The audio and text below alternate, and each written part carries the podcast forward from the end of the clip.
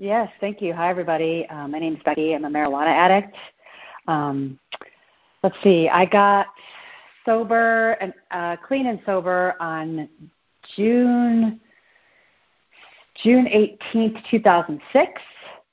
Um, I have not picked up a joint or drank, but especially picked up a joint um, since uh, June 17th, the day before 2006. No, uh, yep, yep, that's right. And uh, let's see, um, I smoked weed all day, every day. It was everything that I did. It was my uh, higher power. It was my life goal. It was uh, my life goal was to have um, a house in on a farm with endless uh, with an endless amount of grown weed um, and a rocking chair and like uh, techno music because I'm a big electronic music person and um, that's what I wanted to be when I grew up and um, yeah, and it was pretty much like that from the moment I started. I started, and then of course, like everything that I did, everybody that I knew, uh, all parties led to me busting out the weed. And um, I didn't need a party. Like I did it for breakfast, lunch, and dinner. I did it in the middle of the night. Um, and everything in my life was directed at uh, scoring it, dealing it, and finding ways to stay high. Hi. So yeah, um, that was my life. I uh you know I could I could bore you with some gory details, but let's just say like there was nothing um there was nothing I had no defense, right? Like I had no defense against the first hit. Like it just was it's what I did. It it, it and I know I've already said this, but like I mean uh, literally like I had no friends that didn't smoke weed. You know, I lived in California and I would fly back to Chicago to see my family and I um I would fly with weed uh stuffed in my pants because I couldn't be without it. Um, I went to France in 2005, and uh, the first thing I did when I got to France was, where can I find something to smoke? I mean, it just it was. It's amazing for me to think that that was me, and that was me, you know. Um, and I have to laugh. Like one of my favorite vacation, uh, and right when I right the year before I got um, uh, clean, I was in Amsterdam and of course my whole life I had wanted to go to Amsterdam because you know weed was legal in Amsterdam. These were the days where like it was nowhere being legal in the United States and especially in California where I had moved to. And the reason why I left Chicago at 24 years old was to uh, be around uh, Kind Bud. Um, that was my. That's why I went. People always say, "Why'd you move to California?" I'm like, marijuana. I'm like, no, seriously, why'd you move to California? It's like, well, marijuana. I mean, it was the good shit.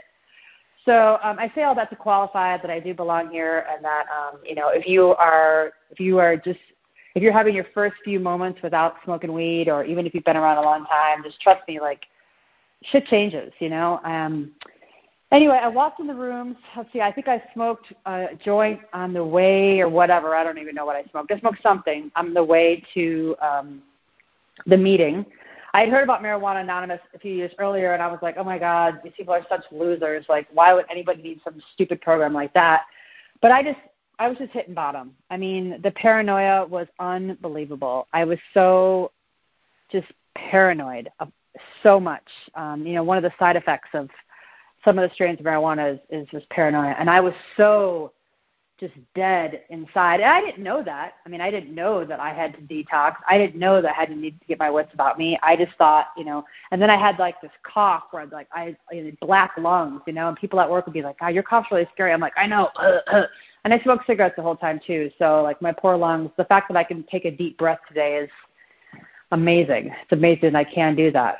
Um Anyway, so I walked to my first meeting, and I remember walking in. It was in Oakland, California, and it was in two. Like I said, it was it was actually uh, June 17th, the day before, because I had smoked on the way to the meeting. And I sat down, and like all these like super mellow people who were like into good food and uh, planet Earth um, were there, and they just loved me and loved me and loved me and loved me and loved me. And I, I think I cried for the entire first year. Um, that doesn't have to be your story. I mean, your story can be whatever your story needs to be. But for for Becky, uh, I cried the entire first year. I was so frozen. My heart was so frozen.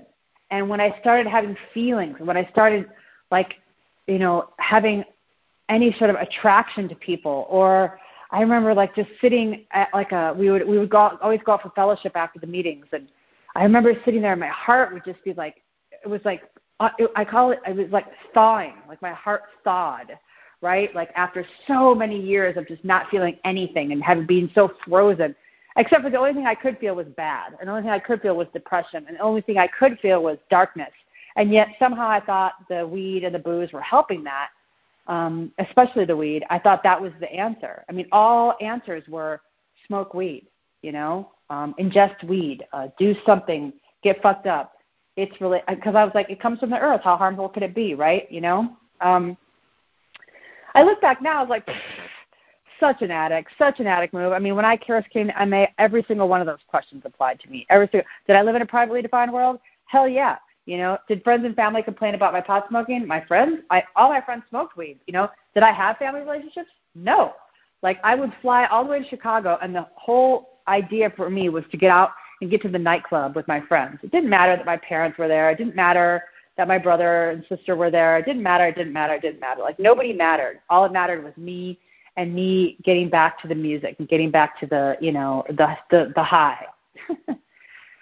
Anyway, I walked in the meeting and there was two guys sitting there, and they told me later on that I completely reeked of weed, which I should have. And I looked at them, and they were like kind of my age, and they looked kind of friendly, and they were super nice to me. And I was just like, oh, okay. And I just remember like that Marijuana Anonymous is the program where I sat down and I knew I belonged instantly. You know, so if you have a problem with weed and you can't put it down, you know, you have a place here.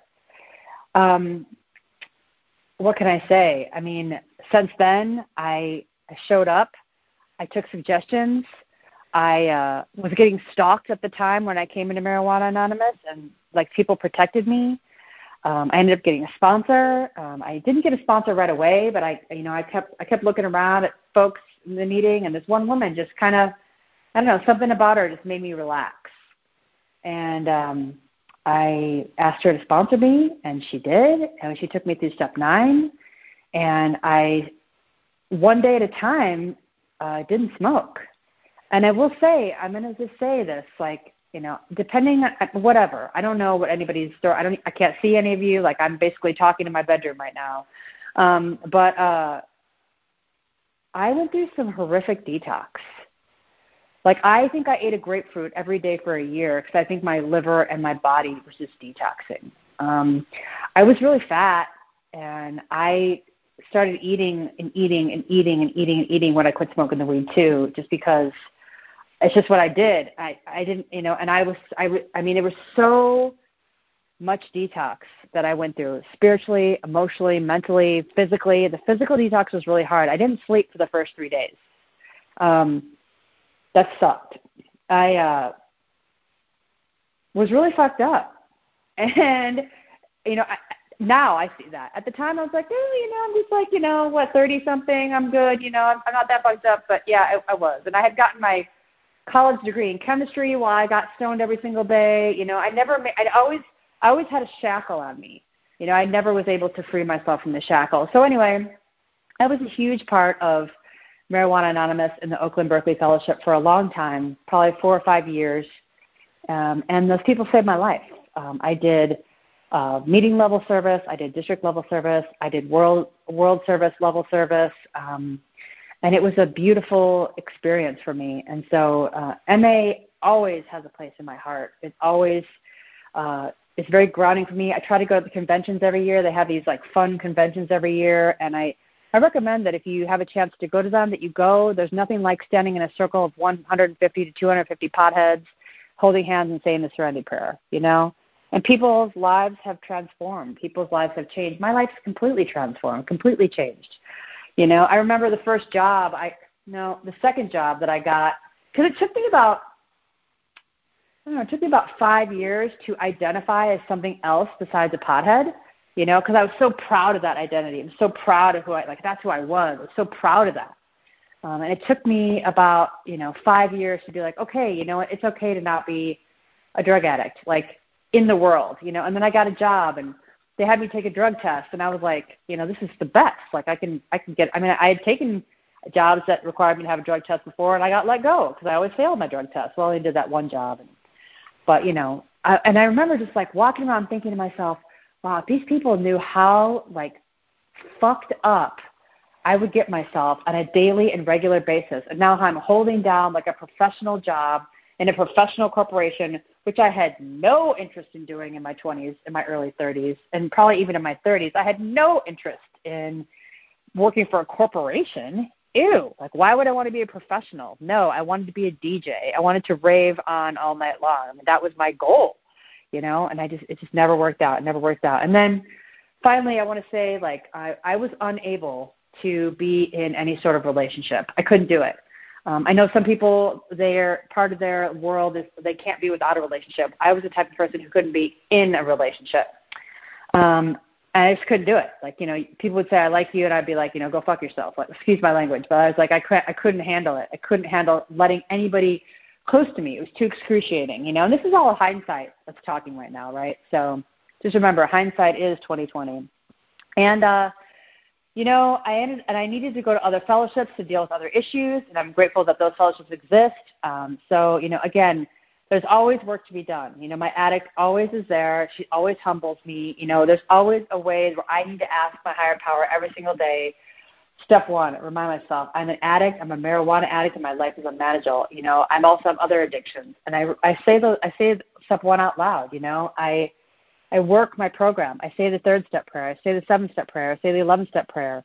I get on my knees and I pray in the morning and ask God for an abs- for you know a sober day, you know, or uh, you know keep me abstinent from all my my issues, you know. Um, I uh, I, I do I meditate every day, you know, and I didn't do all that at the beginning, so if that's not where you're at, like that's okay. But this is where my recovery has evolved, and I just at this point I want to live a life where I'm so much less worried about me and my problems and really give a crap about other people and and and and just give a crap about other people.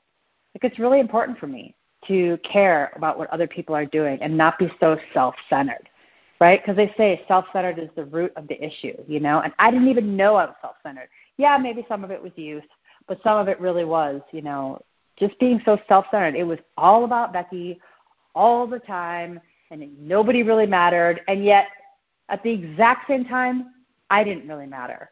And so everybody else mattered except for me.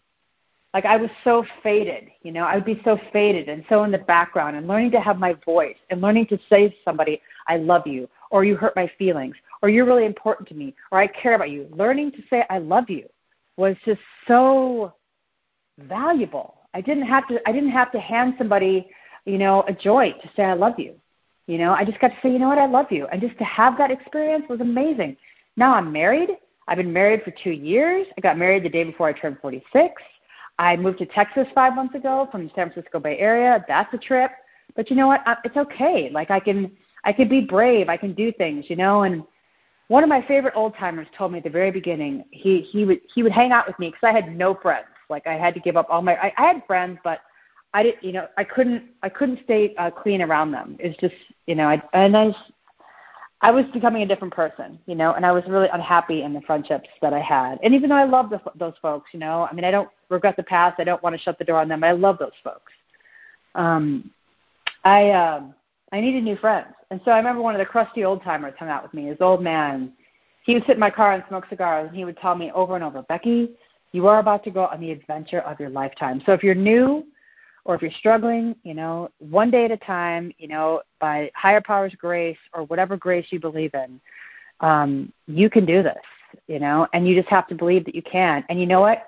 It's not always going to feel good. It's not always going to feel awesome, but I always knew that if I picked up and if I decided to go back to the to the to the whatever I was using that day, but especially the weed, I knew if I picked up, I was just going to be in some sort of hell again. And I remember that when I came in MA, I was done. I was so done feeling so bad, and yet I know I'm eligible for relapse any single second. Addiction has humbled me. It has made me humble. It has made me realize, you know, look, like, you know, I'm not in charge. Like, there's there's forces bigger than me, you know, and I'm just grateful that today it's not my uh, total uh, loyalty and dependence on um, on marijuana. You know, I'd much rather have a, a loyalty and dependence to marijuana anonymous than marijuana. So, um, anything else? Yeah, I just want to say um, I think one of the most important things about this program is being honest uh, with yourself and with other people. And so, you know, I I really made a lot of calls. I really connected with a lot of people. I really showed up to my home meeting every week. I really spoke. I let myself be seen. I, be, I, I made friends in the program. You know, they told me get a home meeting, show up every week, and do service in that meeting. I did that as fast as possible. You know, service service keeps us sober. Service keeps us clean. It's true, and it feels good to actually do some self-sacrifice and care about somebody else or something else. Um, so thank you, Marijuana Anonymous. It's been one of the greatest adventures of my life to be a part of this program. Um, my name is Becky, and I am a marijuana addict. Thank you for listening, everybody.